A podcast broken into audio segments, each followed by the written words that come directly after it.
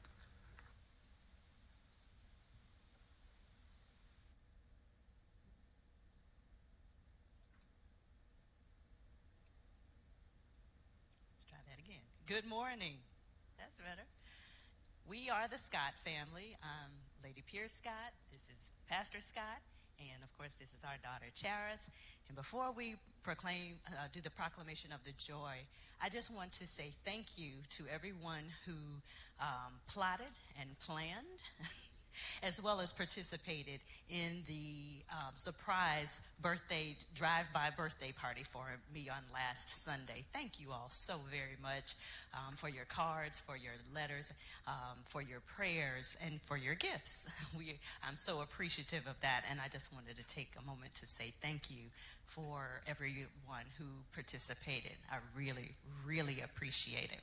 Okay, so.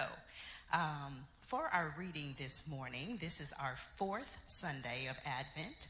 The Advent journey began with us lighting the candle of hope, peace, and love.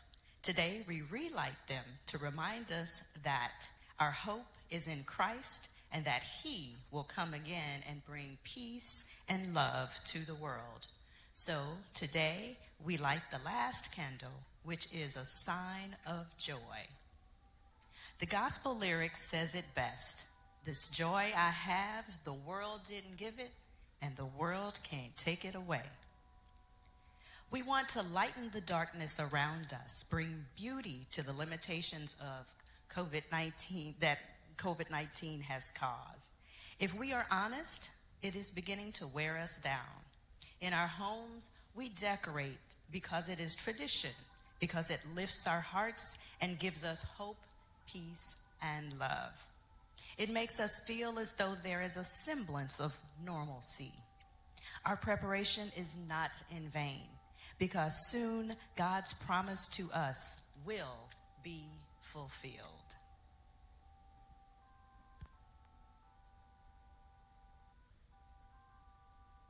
Here are the words from, of the prophet Isaiah found in chapter 61 1 through 3, the New King James Version. Virgin. Version. The Spirit of the Lord God is upon me, because the Lord has anointed me to preach good tidings to the poor. He has sent me to heal the brokenhearted, to proclaim the liberty to the captives, and the opening of the prison to those who are bound, to proclaim the acceptable year of the Lord and the day of vengeance of our God, to comfort all, the, all who mourn, to console those who mourn in Zion, to give them beauty for ashes, the oil of joy of mourning, the garment of praise for the spirit of heaviness, that they may be called trees of righteousness, the planting of the Lord, that he may be glorified. Let us go to the Lord in prayer. God, in this season of Advent and as we make the turn toward Christmas time, for those that are watching us online, for those that are providing the essence of worship in this space, we thank you. And God, we know we don't have to send you anywhere because you're everywhere at the same time because of your omnipresence. But yet, God, you decided to, in a very special way, manifest your presence in the form of Jesus the Christ. For that, we say thank you. He's the reason for our joy. And so, God, as we come and we celebrate and commemorate on this wonderful day, this last Sunday of Advent, make us ever mindful that Jesus is the reason for this season. We thank you, God, for this precious, wonderful gift that you have sent into a dark and sinful world. We thank you that Jesus did for us what we could not do for ourselves. Make us ever mindful, O oh God, that it is incumbent upon us to share this gift, your Son, with those who do not know him in the pardon of our sins. And so, God, as we close out this moment of Advent, we give you a glory, hallelujah. We say, Thank you, Jesus. And we pray, oh God, that throughout the rest of this worship experience, as we make the turn toward Christmas tide, be with us, oh God, and continue to give us strength through this pandemic. It is in the name of your Son, Jesus Christ, we pray, and in his name we claim it done. Amen.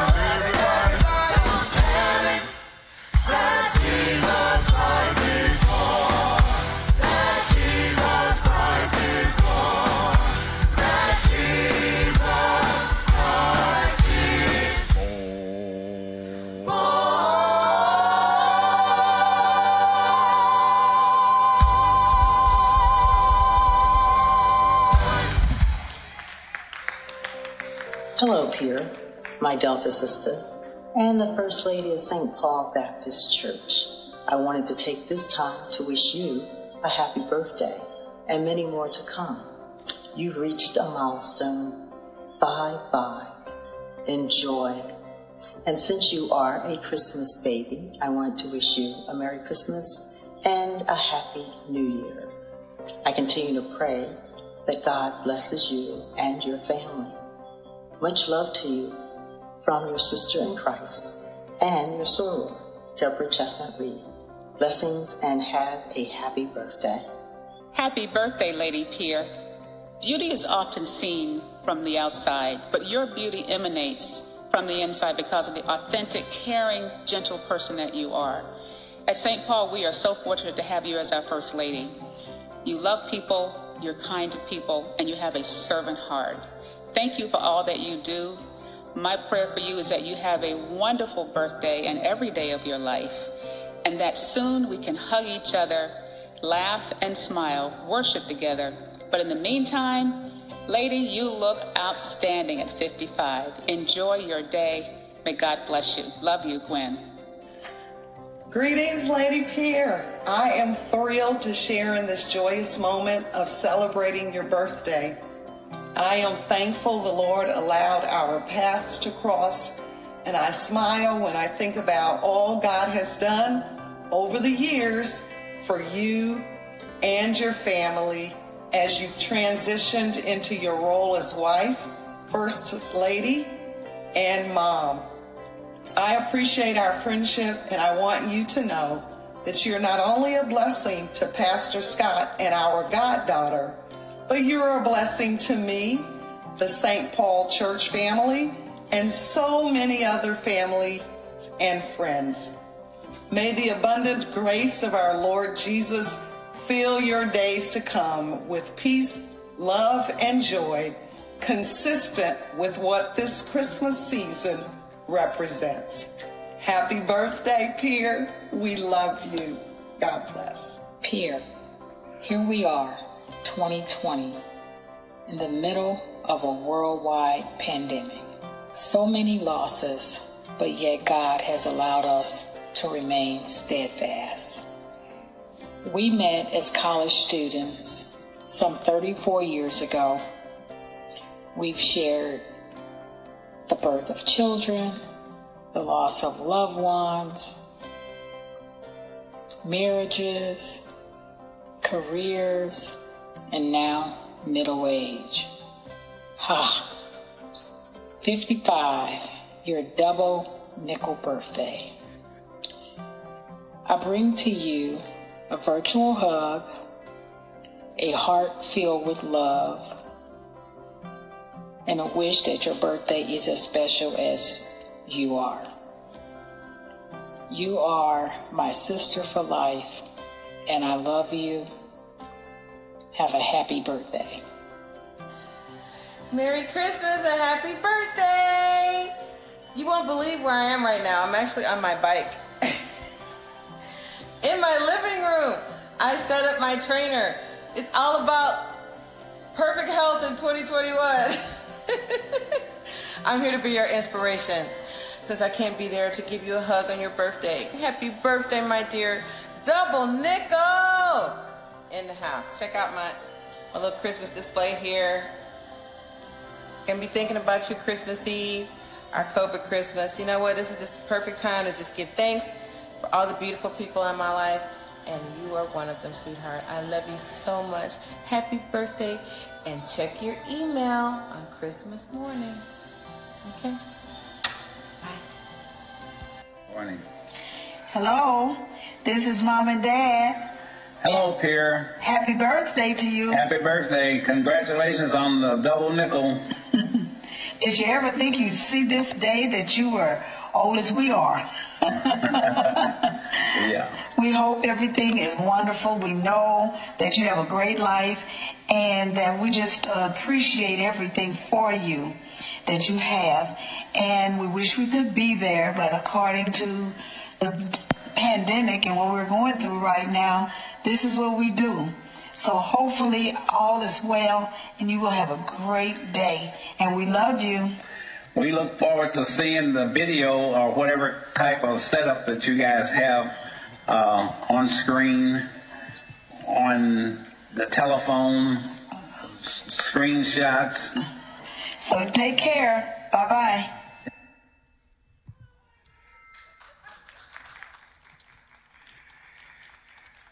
Good morning, good morning, good morning. You all should see Pierre. She is over here just cracking up, um, just um, uh, in, in, in awe. And I want to thank our media team, particularly uh, Deborah Dalton, as well as uh, her friends and family, for giving her a birthday shout out.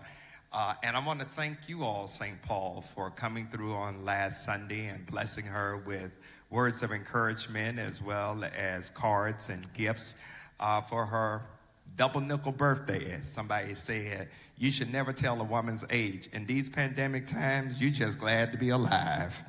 Amen. Amen. So, you know, there are some norms that we're kicking out the window, uh, but I wanted to do all that we could to celebrate our First Lady. So, can you just give God praise for her one more time? She's just an awesome gift, not only to me, but also to the body of Christ and to the St. Paul Baptist Church. Amen. She is a Christmas baby. And a whole lot of people remind me I cannot cheat her on Christmas and give her one gift and let it be for both her birthday and Christmas. So you all pray my strength in the Lord. Amen.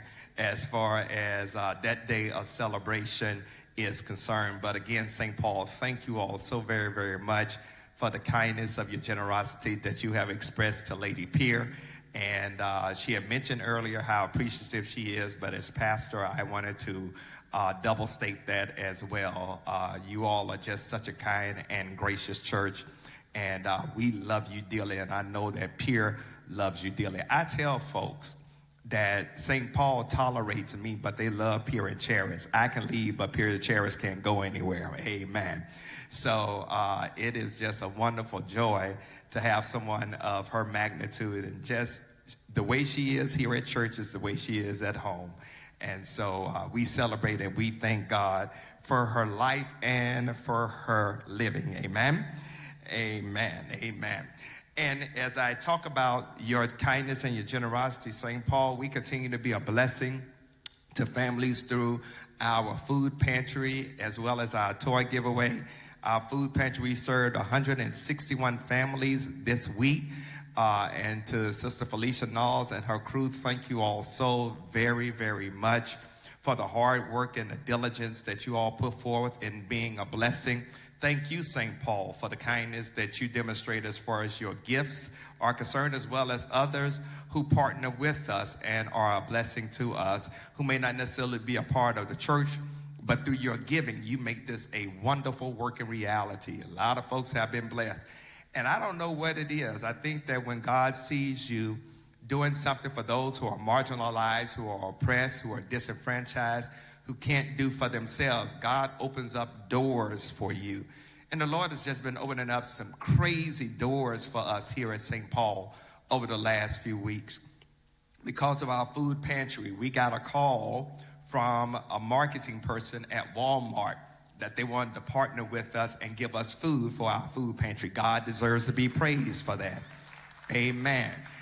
Reverend James Burney, uh, when we found out that the truck we were supposed to have one Saturday didn't come through, Reverend James Burney uh, had somebody to reach out to him from North Medical, and they decided to supply us with 200 food baskets that we were able to disseminate a couple of Thursdays ago. God is to be praised.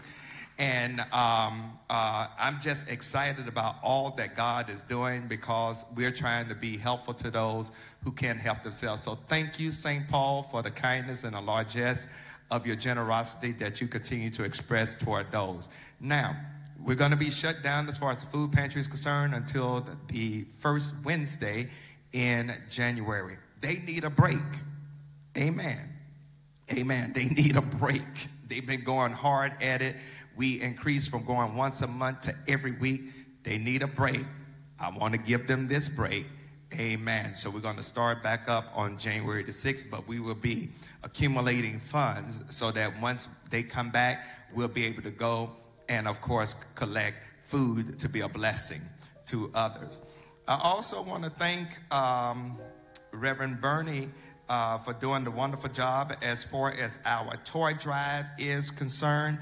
He was absolutely incredible as far as Toys for Tots are concerned. Uh, as far as Toys for Tots is concerned, on yesterday, we served 167 families. 167 families were blessed yesterday because of your kindness and your largesse. We raised more money this year for Toys for Tots than we ever have. I know since I've been here, but Reverend Bernie has shared with me since he's been doing this. So thank you so very much.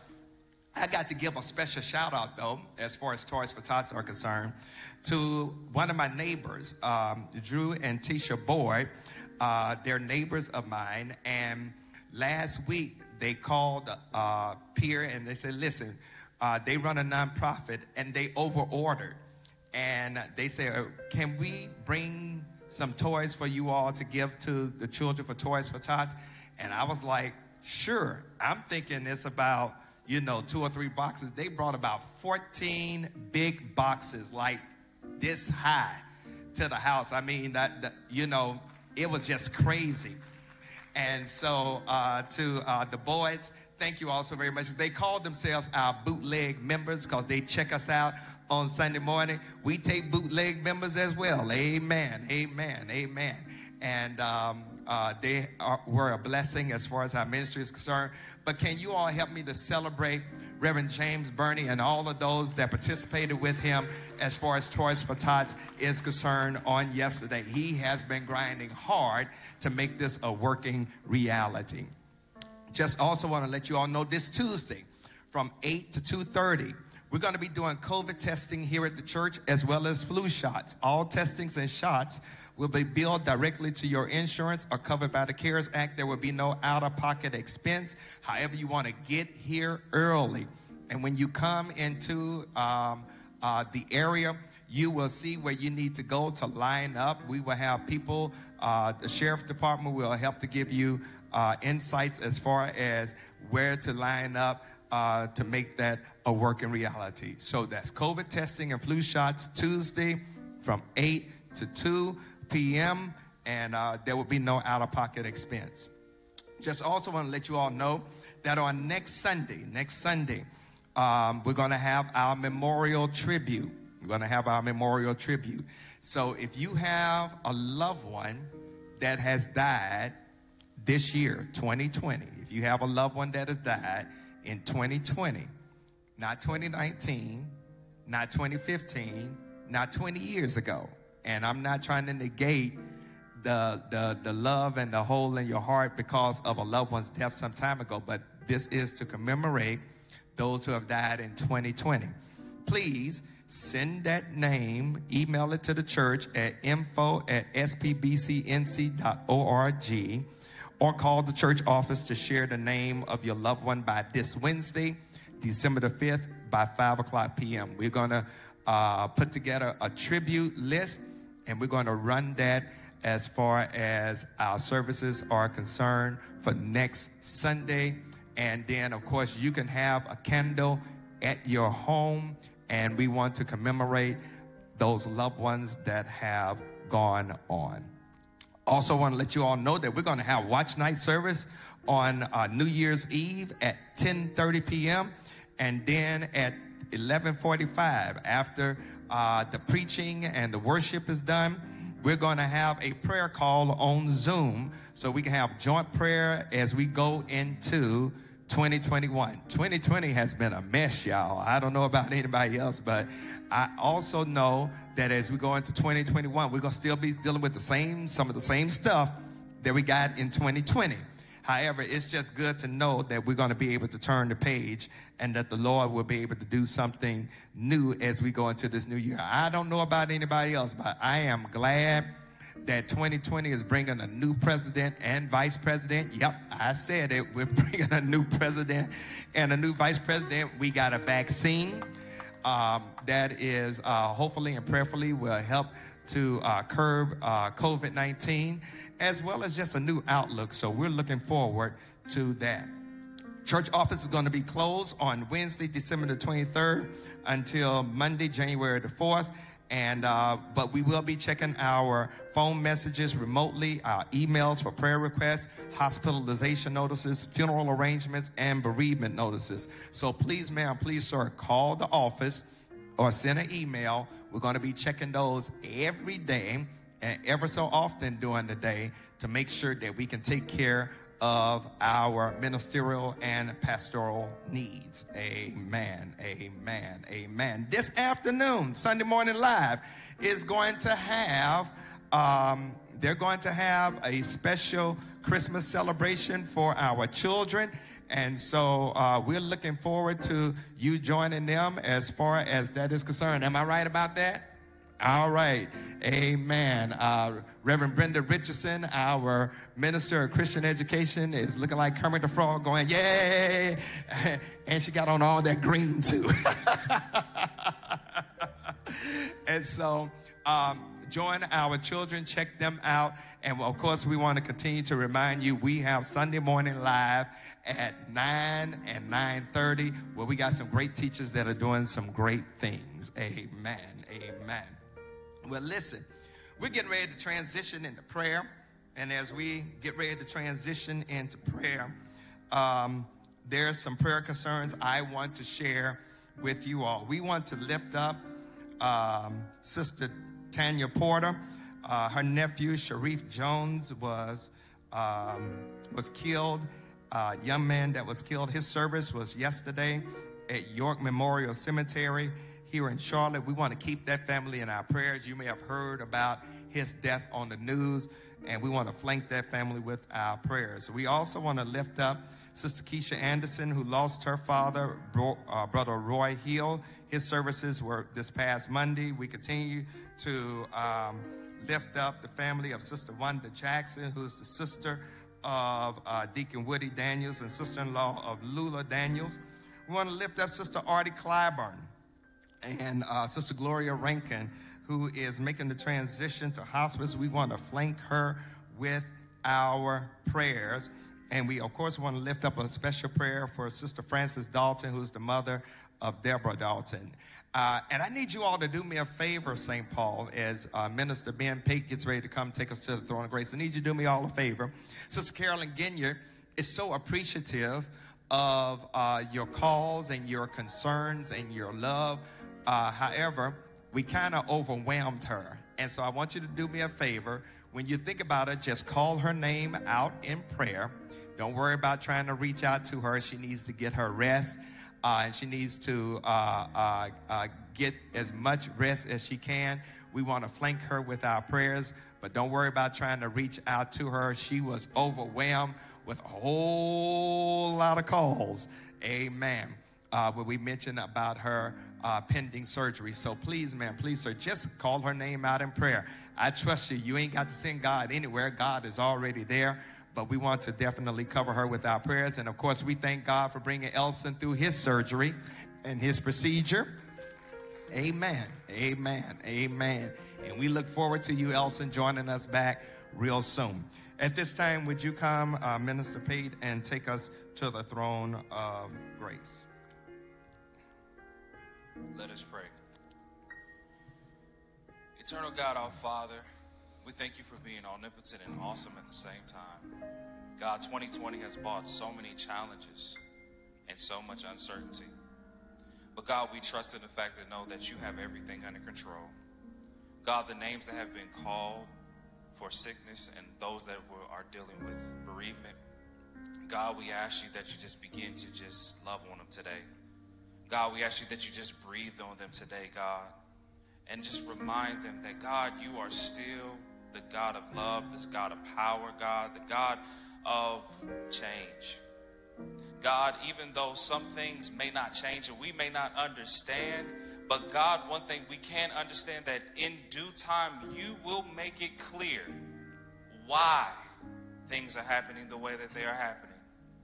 God, you know our, our, our highest hopes, our deepest fears, and you have been with us through our biggest mistakes, but none of that changes your mind about us. And we thank you We thank you for loving us, God. We thank you for loving us through pain. We thank you for loving us through heartache. We thank you for loving us through change. We thank you for loving us, God, through the most difficult times in our lives when we think that we cannot make it. We thank you for your strength. So, God, as we cross over to 2021, God, God, we pray that you give us the strength to keep our heads held high as we look to you for our help, God. Continuing calling on your name and representing you in our communities, giving you the honor, the glory, and the praise that is due. It is in Jesus' name we pray. Amen. Amen. If you feel that God is answering your prayer, can you give God the praise that is so richly due to Him? Oh, come on, let's celebrate Let's give God praise for an answered prayer. Amen. Amen. Thank you, Minister Pate. At this time, we have the wonderful opportunity to give. We have the wonderful opportunity to give.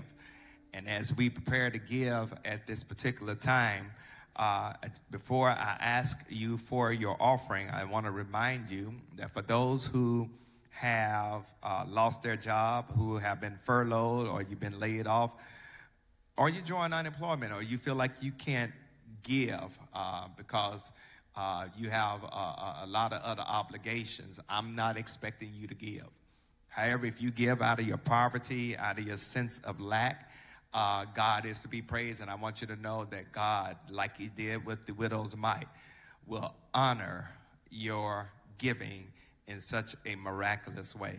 However, for those of us who still have income, we're receiving this is where the strong can bear the infirmities of the weak. And so, as we prepare to give, there are three ways you can give here at St. Paul. The first way is that you can um, mail your check or money order to the church at 1401 Allen Street, um, 28205, or you can drop off cash, your check, or money order here at the church. However, before you bring your offering, do us a favor, call the church to make sure someone is here. And then, secondly, uh, when you come, we're going to ask that if you would either wear your mask so we can honor our COVID protocols here at the church. The second way you can give us through our website, and you can go to our website and follow the giving prompts there. The third way you can give is through the app called Givelify. And if you don't have that app on your smart device, you can download that app to your smart device, connected to your favorite credit card, and in three clicks, you can give unto the Lord. And I believe with Givelify now, they're also allowing for you to be able to use, if you so desire, your American Express card to give. So I want you to do me this favor. If you would take your offering, if you would lift it in your right hand, we want to give God what's right, not what's left. Let's go to the Lord in prayer. God, we come to you right now we thank you for the wonderful opportunity to partner with you through giving. And God, we are most like you when we give. God, if you would, in your own magnificent, wonderful way, take these gifts of ours, bless them in a Godful way. Take these gifts of ours and let them be used to be a blessing to others who may not be able to reciprocate.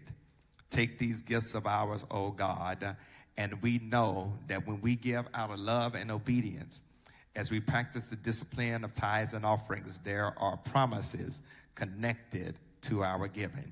We're also reminded that as we sow, we shall reap. And so, Lord, let us reap according to our sowing. It is in the name of your Son, Jesus the Christ, we pray, and in his name we claim it done. Amen. Amen. If you would go ahead and press those buttons, if you will go ahead and give your offering. And as we receive um, our songs for the sermon from our adult ensemble, let's give God praise for them for their wonderful work as far as worship is concerned.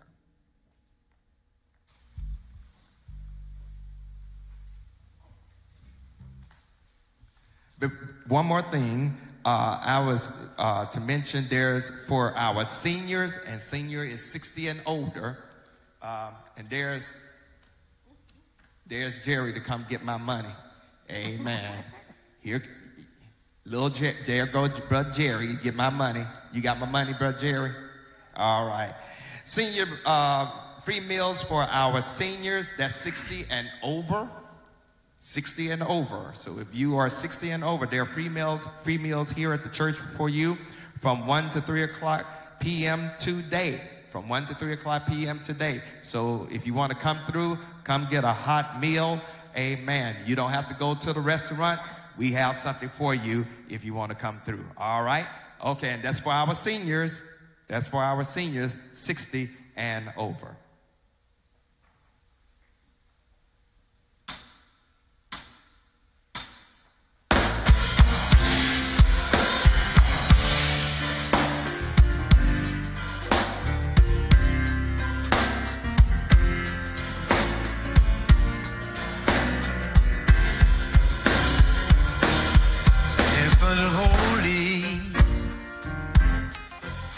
not holy for his bed of cattle.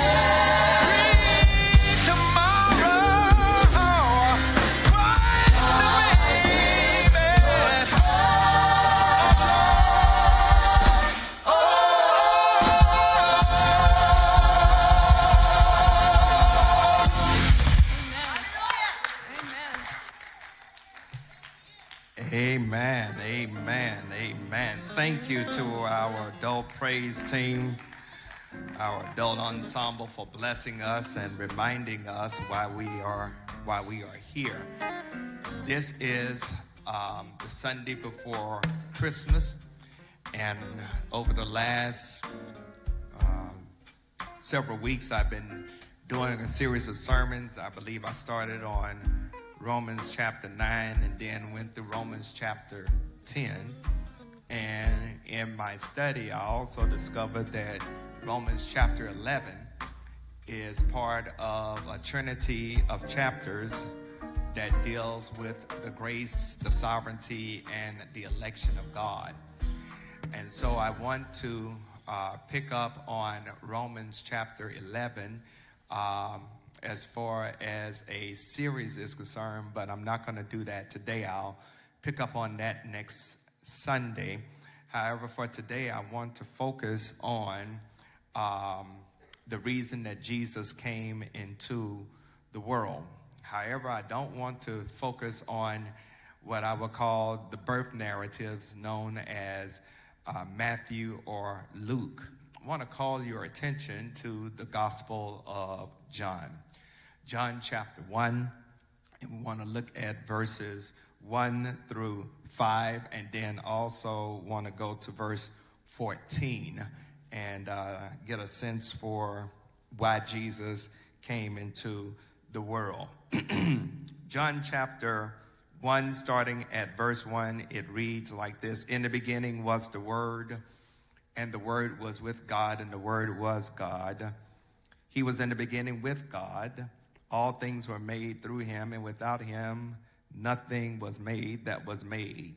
In him was life, and the life was the light of men. And the light shines in the darkness, and the darkness did not comprehend it. Verse 14 And the word became flesh and dwelt among us, and we beheld his glory, the glory as of the only begotten of the Father, full of grace and truth.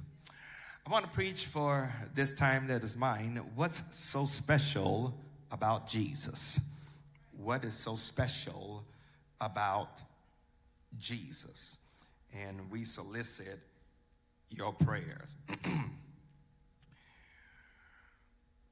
Beloved, we're living in an age of competing religious interests and diverse spiritualities that tend to critique the Christian faith and, yes, even the personhood of Jesus Christ.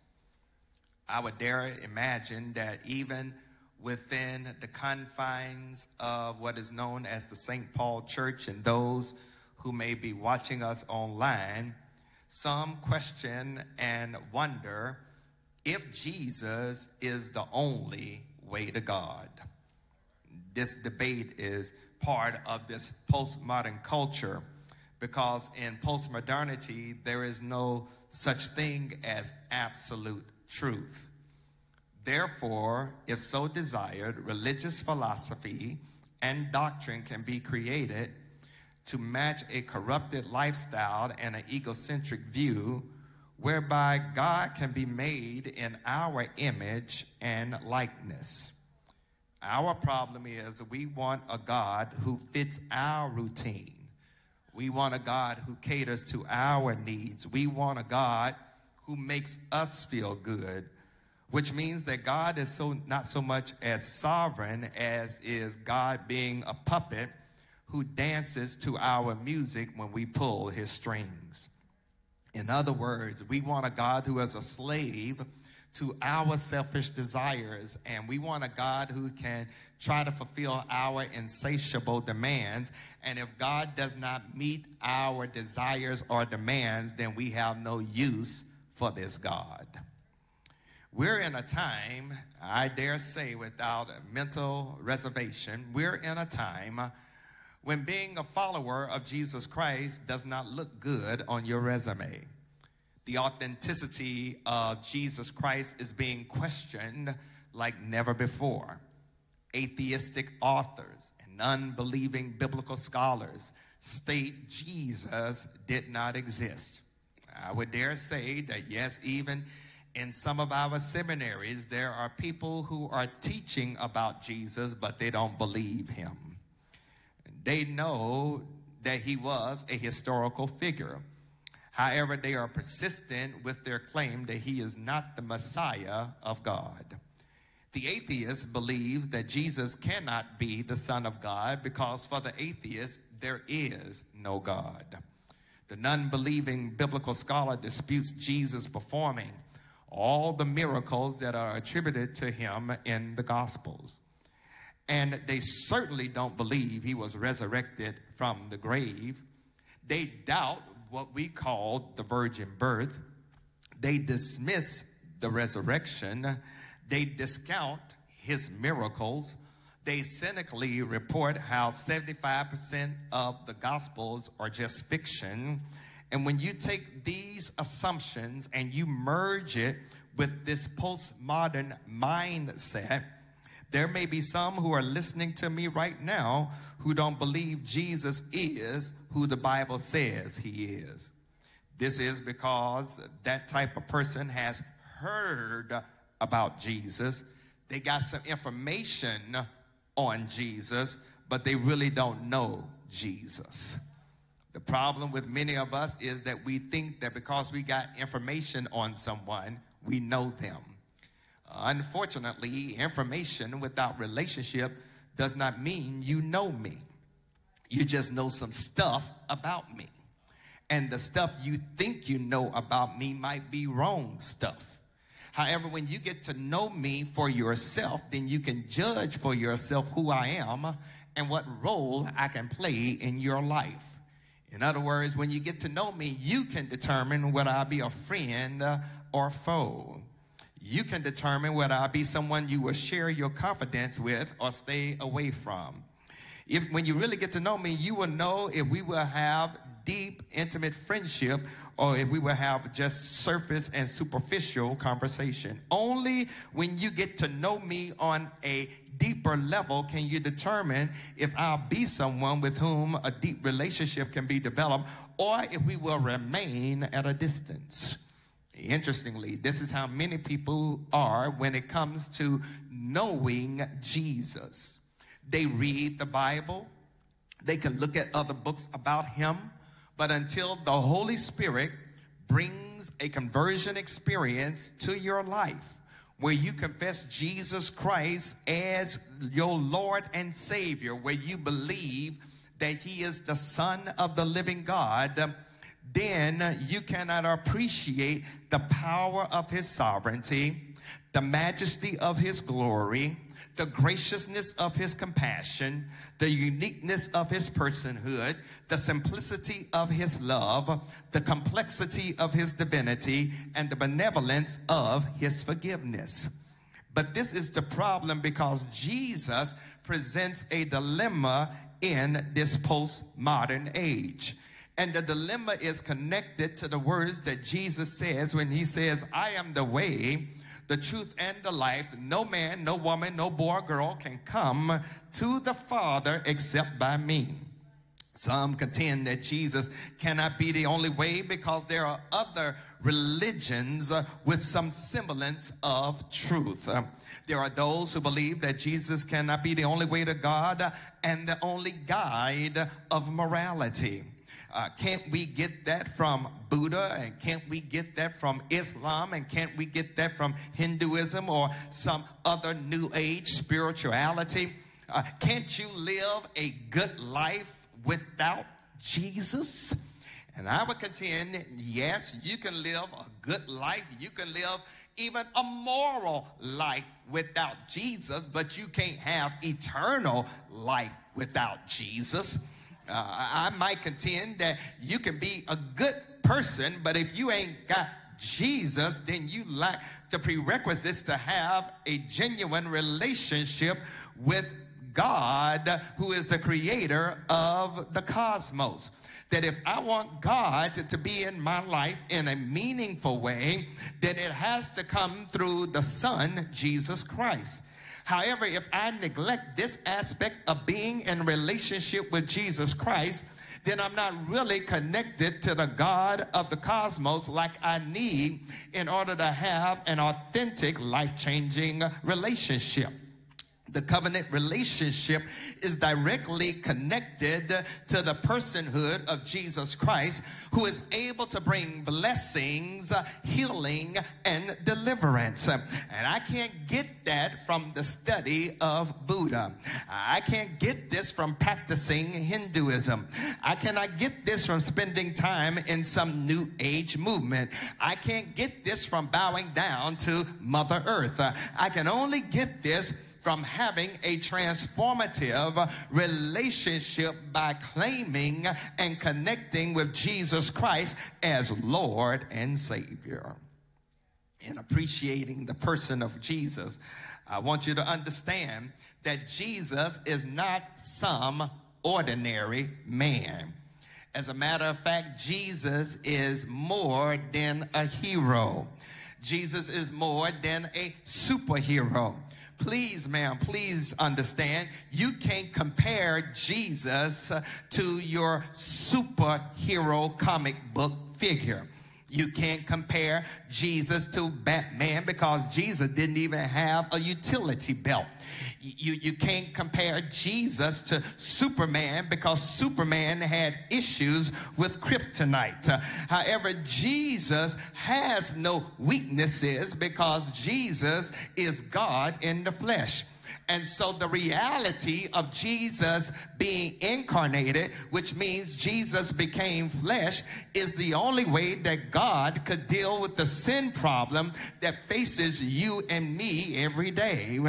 God has made God's self known in Jesus Christ. So when we look at Jesus Christ, Jesus is both the Word of God and the flesh of humanity, and is not one to the exclusion of others, huh?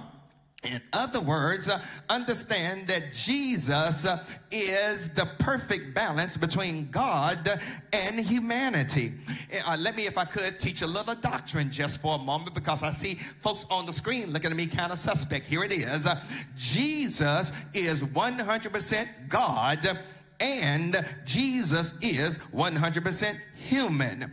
Jesus is the God who has to become a human so that you and I can reclaim a relationship with God.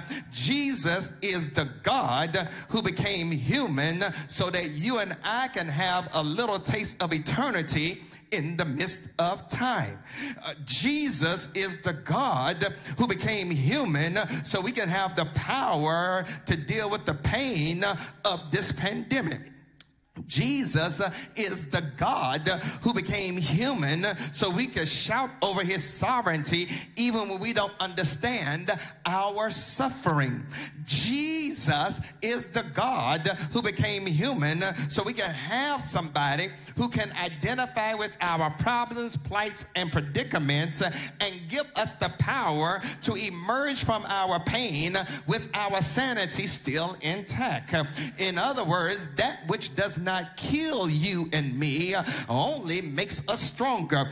This is why the gospel writer John addresses as he writes these first few verses of John chapter 1 to give us insights into the length, the width, the breadth, and the depth that God goes through to reclaim and redeem us from our sins and to fix us from our brokenness. John starts off this chapter the same way that Genesis starts off with these uh, famous three words in the beginning. Y'all know Genesis starts off with those words uh, in the beginning. Uh, Genesis says, In the beginning, God created the heavens uh, and the earth.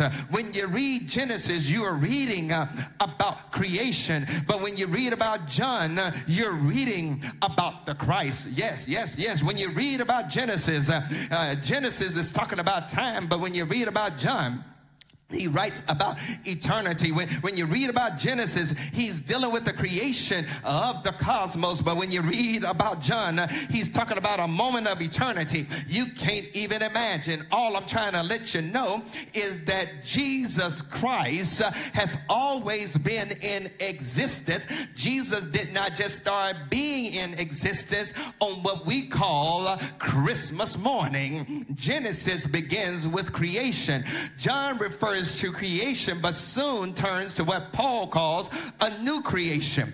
Both in Genesis and here, the context shows that the beginning is absolute. The beginning of all things, the beginning of the universe, the beginning of time, the beginning of humanity, the beginning of you and me, the beginning of the earth. When John says in the beginning, he wants you to understand that God does not have a beginning, but everything that does exist came from the God who did not begin to be. God has no beginning God has no end. God has no start. God has no finish. God has no up. God has no down. God has no end. God has no out. God has no coming. And God has no going. Am I preaching? Am I, am I, am I talking good so far? Uh, uh, one of the things that disturbs me, what I hear some preachers talking about how we serve a God who is evolving. And I don't know about anybody else, but I don't serve a God that is evolving. Why? Because God does not have to evolve. Why does God have to become something if God does not have a beginning nor an end? And so the God we serve ain't evolving. It's our understanding of the God that did not begin to be that may be changing, but God does not have to evolve because God does not have to change. I'm trying to teach y'all good doctrine for a moment. So you got to be careful about listening to some of these preachers some of these teachers, some of these so called wise folks who want to say God evolves. God ain't evolving because God does not have to change. Jesus Christ the same yesterday, today, and forever. Uh, every other person who is at the heart of any religious movement had a starting point. Jesus' birth in Bethlehem was a moment that was preceded by eternity. Jesus being neither originated in time nor came about because of some man or woman. The author of time, who lived in eternity, was made flesh in time so that we might live with the eternal in our view. So when Jesus came, he was not introducing a new religion, but he was presenting the truth about the reality of God's love and grace. So if you deny Jesus while you're trying to be so spiritual, you're conjuring up an imaginary religion into an attempt to see heaven while your sight is confined to the earth. But Jesus says, I have come that you might have life and that you might have life more abundantly. I love what John has done here. John has caught the broad stroke of theology and the wonder of history of salvation, and he shares it in these verses. This, beloved, is the central theme of the New Testament. This, beloved, is the reality of how we are saved. In the beginning was the Word, but that Word was not like human speech. That Word was not like stringing along some letters and coming up with a word. You think about the power of our human words. When you think about Martin Luther King talking about, I had a dream, or Barack Obama saying, Yes, we can. You all know words can fulfill us, or words can frustrate us, words can build us up, or words can tear us down, words can heal us, or words can hurt us. There are tender healing words like welcome home, congratulations, I love you. And there are hurtful words like I can't stand you. Get out of my face. Divorce is granted or he or she is dead. But when John talks about in the beginning was the word, and the word was with God, and the word was God. He was talking about some way beyond us. Remember, John is a Jew speaking to his brothers and sisters, so the concept of word has power. He is using Greek terminology in this expression. But John is going even deeper than just the spoken word. John is dealing with the Greek understanding of word, which is logos, L O G O S. Logos is the reason or mind of God, the eternal principle of the order in the universe that makes the chaos of the world a cosmos, uh, which takes disorder and brings order, that takes confusion and brings peace, that takes nothing and makes something. So when Jesus, when John says that Jesus is the Word of God, John is saying that Jesus is the fleshly manifestation of the mind of God, which basically means that whatever you see Jesus doing, God had it on God's mind even before Jesus in the flesh started doing it because Jesus, watch this, is the logic of God that has been made flesh. I want to raise a question, uh, even though I've done all this theological doctrinal work before you. I, I want to raise a question, uh, even after I've gone through this hermeneutic for you and exegetical work for you. I want to raise a question uh, because for me, I got to wrestle with this with you. Uh, what's so special about this man named Jesus? What's special about Jesus, the Word, becoming flesh? I want to contend that Jesus is special because Jesus has been uh, placed by transcendence. What does that mean? The word transcendence means that God, who is beyond us and outside of us and uh, deeper than us, becomes part of us. The God who is beyond the world is the same God who becomes part of the world.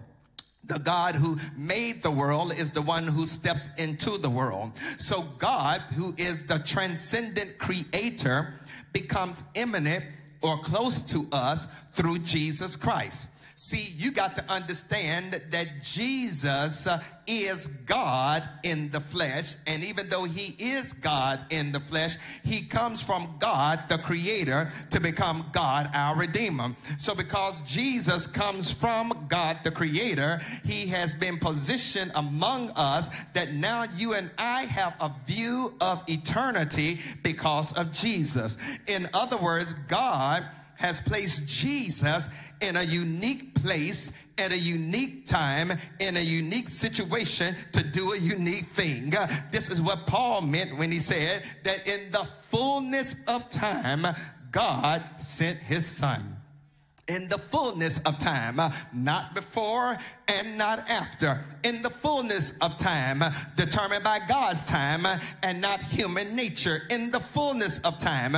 In other words, when God got good and ready, God placed Jesus among us. God placed Jesus within the context of Bethlehem's ghetto at a time that taxes had to be collected. God put Jesus with a teenage mother and a hesitant stepfather. God sent Jesus among the oppressed people of Judea that was a colony of the Roman governor when Caesar Augustus was on the throne. God positioned Jesus to grow up in the hood of Nazareth. And this is a strange place for the transcendent God to position God's word. But can I give y'all my shout? It may not be your shout, but it's my shout because I know where I'm going. It's my shout because I understand the depth of what I'm trying to give you. Here it is. God decides to position Jesus there because the word goes where there's oppression, depression, and isolation. The word is positioned in a place where there is struggle, stress, and strain to let somebody know you can make it. Bethlehem needed the word. Galilee needed the word. Nazareth needed the word. The problem is that you got some folks nowadays who don't think they need the word. Some snooty folks uh, don't think they need Jesus. Some educated folks uh, don't think they need Jesus. Some rich people don't think they need Jesus. Some gangsters and thugs don't think they need Jesus. Uh, your president uh, certainly does not think he needs Jesus. Uh, however, I'll be the first to let you know I need Jesus. I need the word among me in these times of pandemic living. I need the word while we deal with an egotistical, insane, delusional occupant at 1600 Pennsylvania Avenue who still still still want to maintain that the election was stolen from him. I need a word when we have over 315,000 Americans who have died because of his ineptitude when it comes to dealing with COVID-19 i need the word as we try to meander through the vices and violence that is taking place on the streets in Charlotte.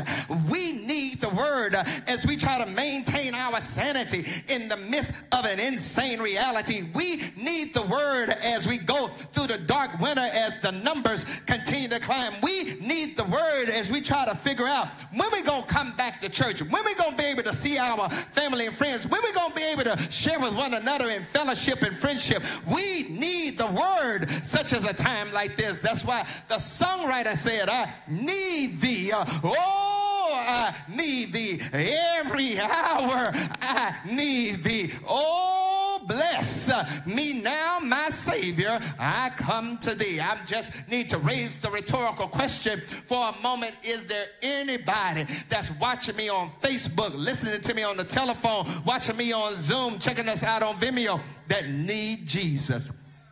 I need Jesus to bless me. I need the word to keep me. I need the Savior to hold me. I need my Redeemer to preserve me. I need my King to lift me. I need my God to save me. Can I bless about seven of y'all? I'll make eight. The transcendence has been positioned among us. God has placed you in some situations that you would not have survived had not God come and hung out with you. God put you on the job and you survived by the word.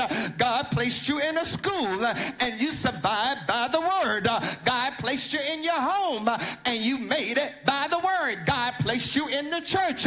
You've been kept by the word. God placed you among friends so you could give a word. God gave your parents so they can get the word. But when you've been positioned by transcendence, it does not matter who comes up against you because where you are right now, can you testify and just admit things ain't been going so well? Where you are right now, uh, your honey ain't loving you. Where you are right now, your money is funny and your change is strange. Where you are right now, hellhounds are on your track. Where you are right now, your enemy is raising his head. Where you are right now, your family, they don't like you. Where you are right now ain't a good place. place but you need to shout because while it's a surprise to you, it ain't a surprise to God. It was on God's agenda for you to deal with what you're dealing with so you could drop a word where you are so that God could get glory. As a matter of fact, as you're dropping the word, God sends the word so you can continue to drop the word because God, watch this, will send you Logos, who is Jesus, so you can share a Rhema, which is the spoken word so that somebody will come to know Logos for himself or herself. Let me continue to press my claim because I, I, I want to go a little deep with y'all this morning. And this is what you got to understand Jesus is special because Jesus was conceived without sexual intercourse. I said it. Yep, went out there. Let me do a little teaching. Let's look at the text because John says, and the word was made flesh. Let's wrestle with this because if Jesus is the Logos of God, if Jesus is God, then that means that Jesus has no beginning. Then his birth must be explained Because how could Jesus be born and yet not have a beginning? All right, that's easy. The Bible says that Jesus was born of a virgin. The virgin birth of Jesus deals with this. But there are some who are watching me right now who say the virgin birth can't happen. A woman who has never had sex with a man can have a child. Ah, contraire. In today's society, because of science, a virgin can have a baby. Yep, don't look at me. I, don't know why church folks try to act all strange when it comes to science. I am a person of faith and I'm a person of science. Watch this. Through the process known as in vitro fertilization, a woman who has never had sex can have a baby, which means she is a virgin that can have a child. But check this out. But the virgin still needs a man because she needs his sperm. I'm, I'm, listen, I'm just doing basic basic biology. I'm just doing basic biology. A virgin still needs a man because she needs his seed, but she don't need his act. In other words, uh, she does not need to have sexual intercourse, but she needs what the man has in order to have a baby. Am I making any sense to y'all? Because y'all looking at me kind of funny. Y'all looking at me kind of funny. Therefore, there is an implied consummation, even if there's not a physical consummation. Follow the flow.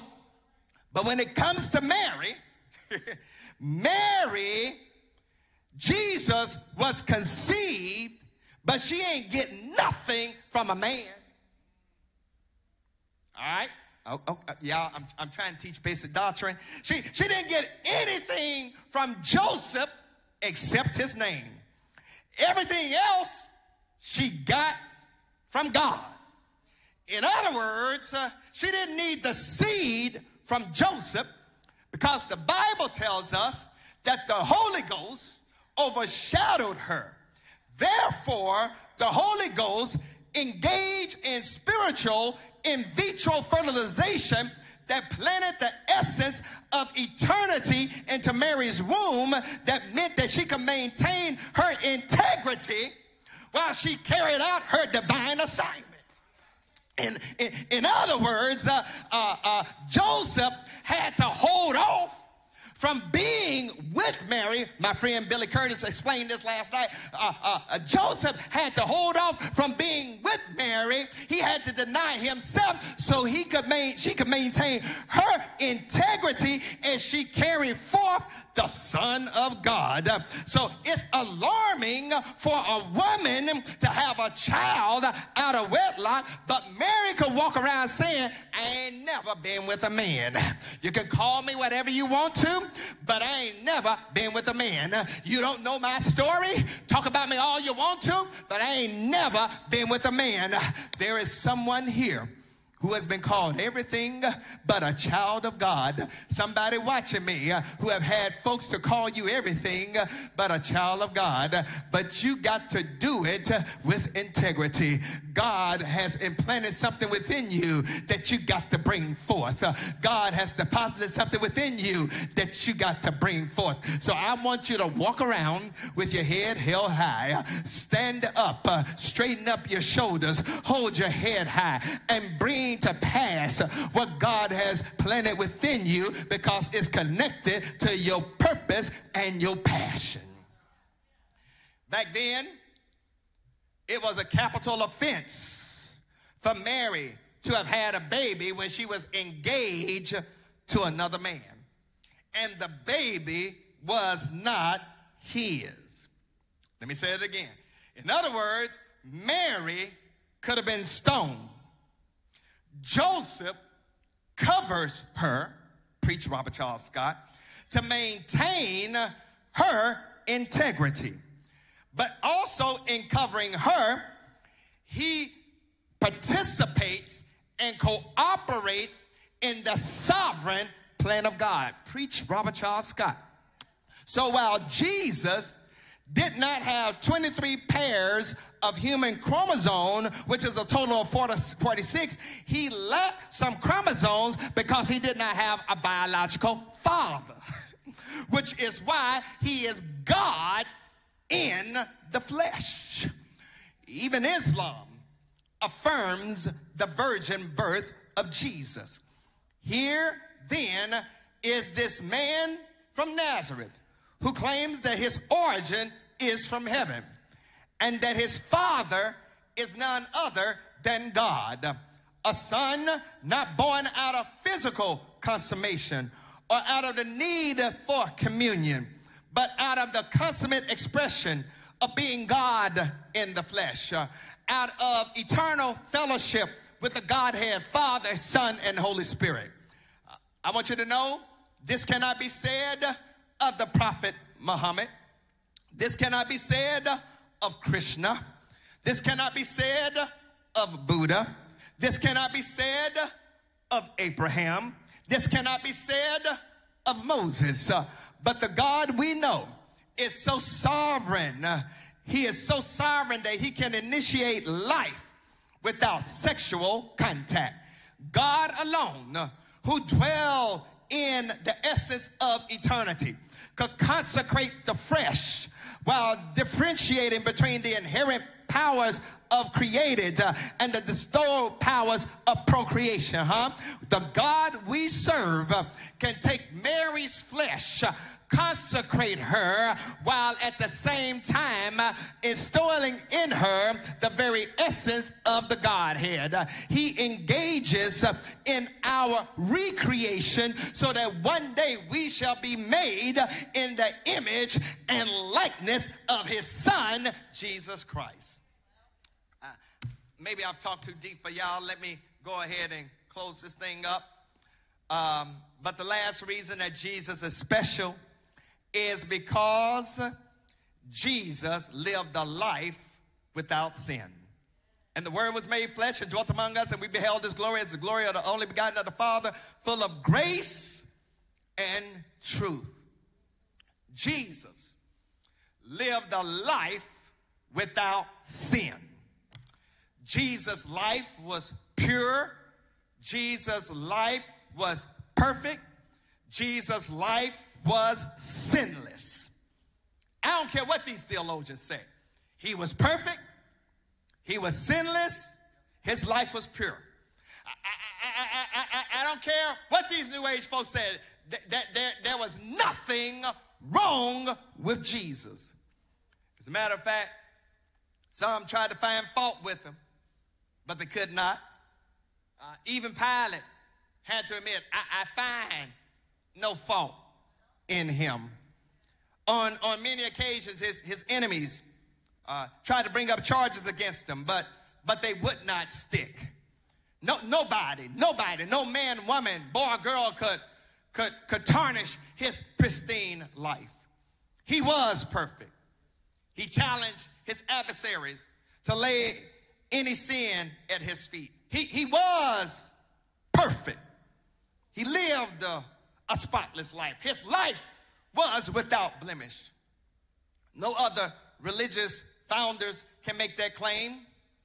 Uh, Abraham, who is the progenitor of the Jewish religion, lied about Sarah being his wife.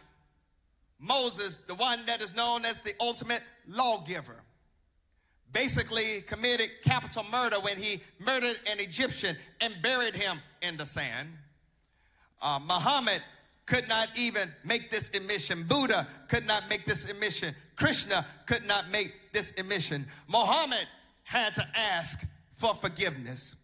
Hinduism is not exempt because Krishna had all of those milkmaids that he was sexually connected to. Even Buddha wasn't perfect because if Buddha was perfect, there would be no need for reincarnation. Buddha left his wife in order to pursue enlightenment. Ah, but Jesus did not begin his mission looking for enlightenment. Why? Because Jesus is enlightenment. Uh, that is the origin of Buddhism. Jesus did not come to a particular group of people who could have an identity as others around them did. Islam started for this reason. Jesus did not give many people a reason to boast of particular privileges because of the age of their culture or the strength of their society. That's what the Greeks did when they worshiped all those idol gods. Jesus did not come to affirm people who boast in the strength of military might and political prowess. That's what Rome did. Jesus did not come to exalt a culture because it was the recipient of God's moral law. That's what the Jews uh, did. Uh, but Jesus came uh, to do more than demonstrate political power. Jesus came to do more than exhibit military might. Jesus came to do more than reestablish the throne of Israel. Jesus uh, came to do more than just heal the sick and raise the dead. Y'all got to excuse me, uh, but my Mississippi is slipping out. Uh, I stopped by, yeah, to let somebody know uh, that Jesus is special uh, because he came to show us God in the flesh. In other words, uh, the reason uh, I got to give uh, God praise uh, is because uh, the Word was made flesh. And uh, the Word dwelt among us. And you and I beheld his glory as the only begotten of the Father, full of grace and truth. Um, so, preacher, why is Jesus special to you? Um, I got to tell you uh, as I close uh, on uh, this Sunday before Christmas, um, as we get ready uh, to wish our loved ones uh, a Merry Christmas uh, and a Happy New Year, that the Jesus I serve is special because he's the fullness of the Godhead bodily. Jesus is special because he's nobody less than God in the flesh. Jesus is special because he's the lamb that was slain before the foundations of the world. Jesus is special because he's the fulfillment of the law and the prophets. Jesus is special because he's the source of our salvation. Jesus is special because he's the savior of the world. Uh, Jesus is special because he's the judge of the living and the dead. Yeah, Jesus is special because he's the creator of time who ain't worried about time. Jesus is special because he's the God who stepped out on nothing, took nothing, and created everything. He is the God who can be far in heaven. That's transcendence, who became Jesus on earth, that's subsistence, uh, who sends the Holy Ghost, that's immanence, so that you and I can be changed, that's evidence. and that's why we're able to give God praise because of all that Jesus has done. and I don't know about anybody else. But I got to give God praise on this Sunday before Christmas because when I think uh, about all that Jesus is, when I think uh, about all that Jesus has done, when I think uh, about all that Jesus can do, I have to shout and give God praise. It's like the songwriter said, so many wonderful things about Jesus. So many wonderful things about him. His name is wonderful. He's a mighty good counselor. Uh, is there anybody out there that's watching me uh, that know there's so many wonderful things uh, about Jesus? Uh, what's wonderful about him? Uh, he is the I am that I am. Uh, what's wonderful about him? He's the resurrection and the life. What's wonderful about him? He's the conqueror of the grave. What's wonderful about him? He's the bread of heaven. What's wonderful about him? He's the judge of the quick and the dead. What's wonderful about him? He's the sovereign God. What's wonderful about him? He's the eternal spirit. What's wonderful about him? He's my battle axe. What's wonderful about him?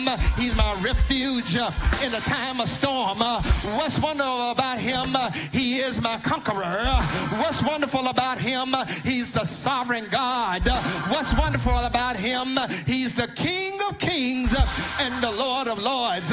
What's wonderful about him? He's wonderful. Counselor, mighty God, everlasting Father, Prince of Peace. What's wonderful about him? He died called Calvary. He was buried in a borrowed tomb, but he rose early one Sunday morning with all power in his hand. He ascended unto the Father to judge the quick and the dead. But one of these days, good God Almighty, uh, I done felt my help kick in. One of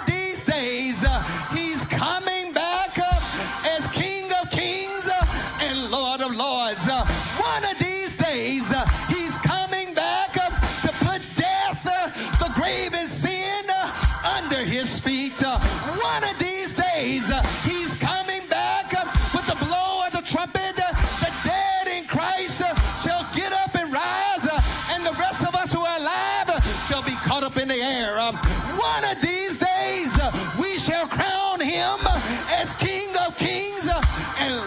Lords. One of these days, every knee shall bow, every tongue shall confess that he is Christ the Lord, the Savior of all. Don't know about you, uh, but I'm not going to wait um, until that coronation morning uh, to bow down um, and to give him praise. Uh, I'm going to lift up my hands. Um, I'm going to lift up my voice. Um, I'm going to give him praise uh, because he's worthy. Um, y'all got to excuse me. Um, I ain't preaching for y'all no more. I'm preaching for myself. Uh, but I got to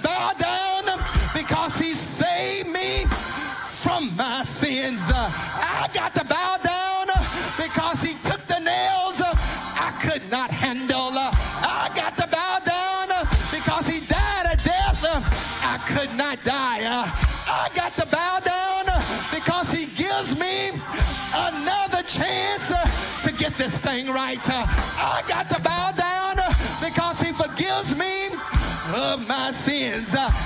Can't speak uh, for nobody else, uh, but I'm glad that He is my Lord, uh, and I'm glad that He is my God. So I don't know about y'all, but the greatest gift the greatest gift, uh, the greatest gift uh, that I have uh, is the gift of my salvation. So guess what, y'all?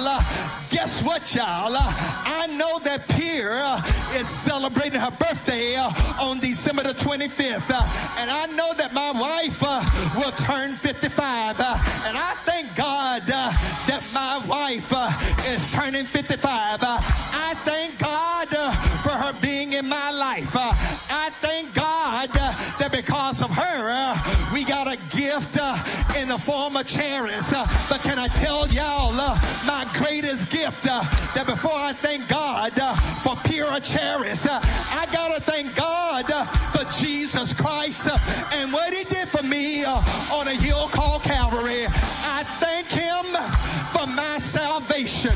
I thank him for my redemption. I thank him uh, for my forgiveness. I thank him uh, for my emancipation. I thank him uh, for all that he's done, for all that he's doing, and for all that he do. Because when I think, good God Almighty, when I think, I said, good God Almighty, when I think about the goodness of Jesus and all he's done for me, my soul, my soul, my soul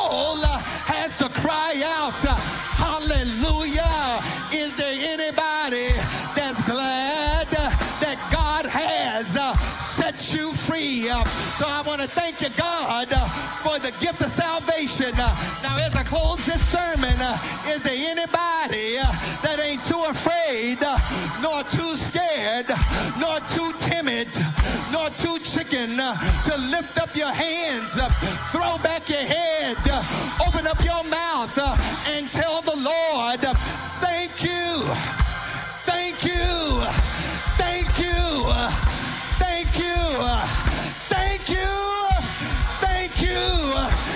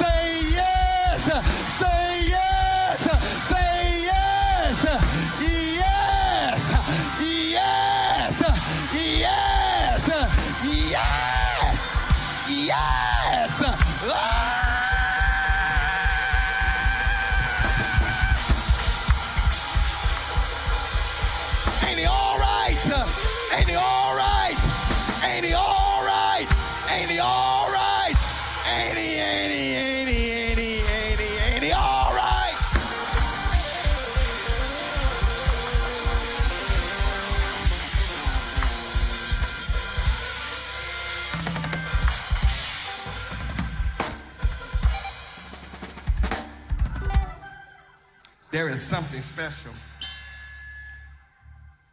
about this man named Jesus. Something special. He, he, he just, he's not an ordinary Joe. As a matter of fact, that's the, he's the only reason the church is in existence right now. Because had there not been a Jesus, there would not be a church. And if there was not the church, there would be no St. Paul. And if there's no St. Paul, there would be no you or me in Christ. The best gift I can give to some man, woman, boy, or girl out there that's lost is to offer you a relationship with God through Jesus Christ. The gift of salvation. The gift of salvation. I want to just take this time to offer you this gift. If you're watching us right now, if you're watching us right now, I'm going to lead you in a prayer in just a moment, but if you're watching us right now, and if this prayer connects with you, if you don't know who God is, for real, for real, if you're not sure about your relationship with God, if you pray this prayer and you mean it in your head and heart, you can have that assurance. And there are going to be some instructions I'm going to give you after we pray this prayer. But I want you to repeat this prayer. And for those that are listening, if you don't mind repeating it as well, it's a reminder for those of us who've made this connection with God. But if you're watching us right now and it's the first time you say this prayer and you mean it, an opportunity to have the gift, the gift of salvation. Just repeat this prayer after me. God, I need you in my life. I want to thank you for sending Jesus Christ into the world.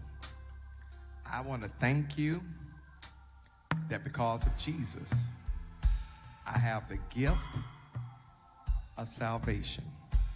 I have the gift of eternal life.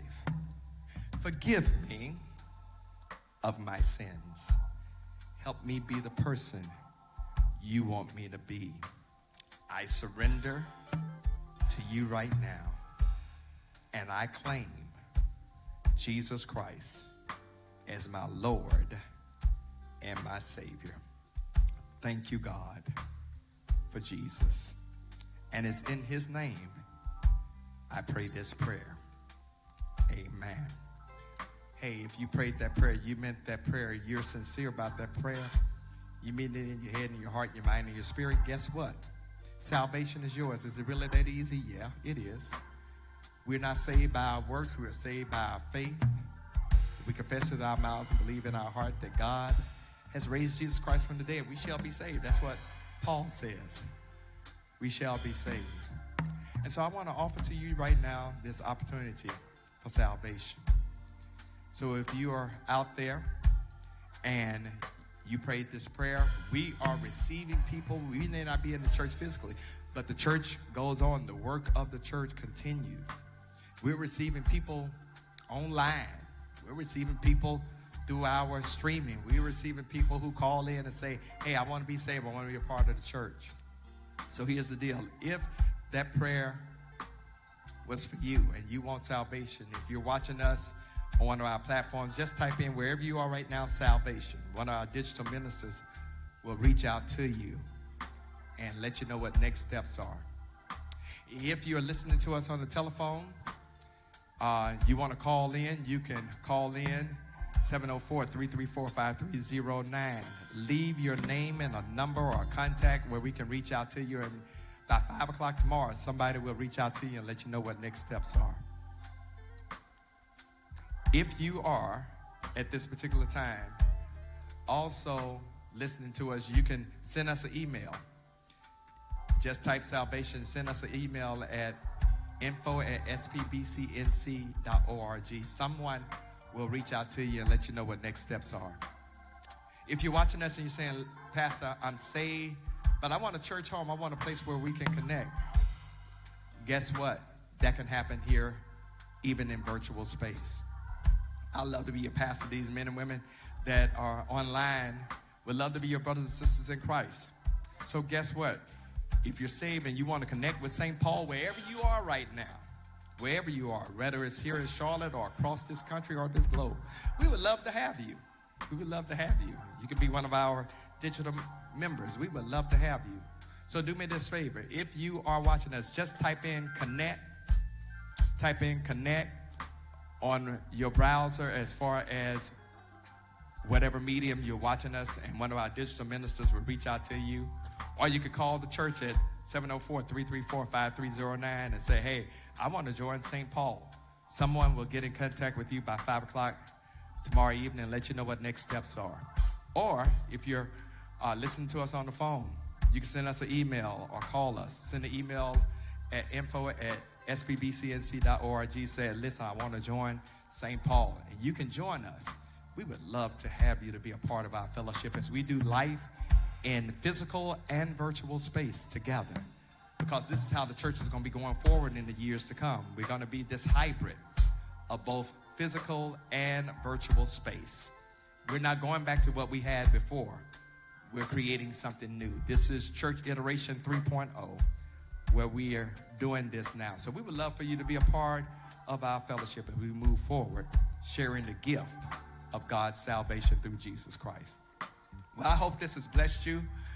I want to give us a benediction, so we're going to stand at this time. And as we prepare to give the benediction, just want to remind you get the name of your loved one who has died in 2020 to us by 5 o'clock this Wednesday so that we can have that posting as we do our memorial service. Amen. I wish you a Merry Christmas. As far as Friday is concerned, we hope that you have a blessed Christmas. But I want you to do me this favor. The numbers are continuing to go up.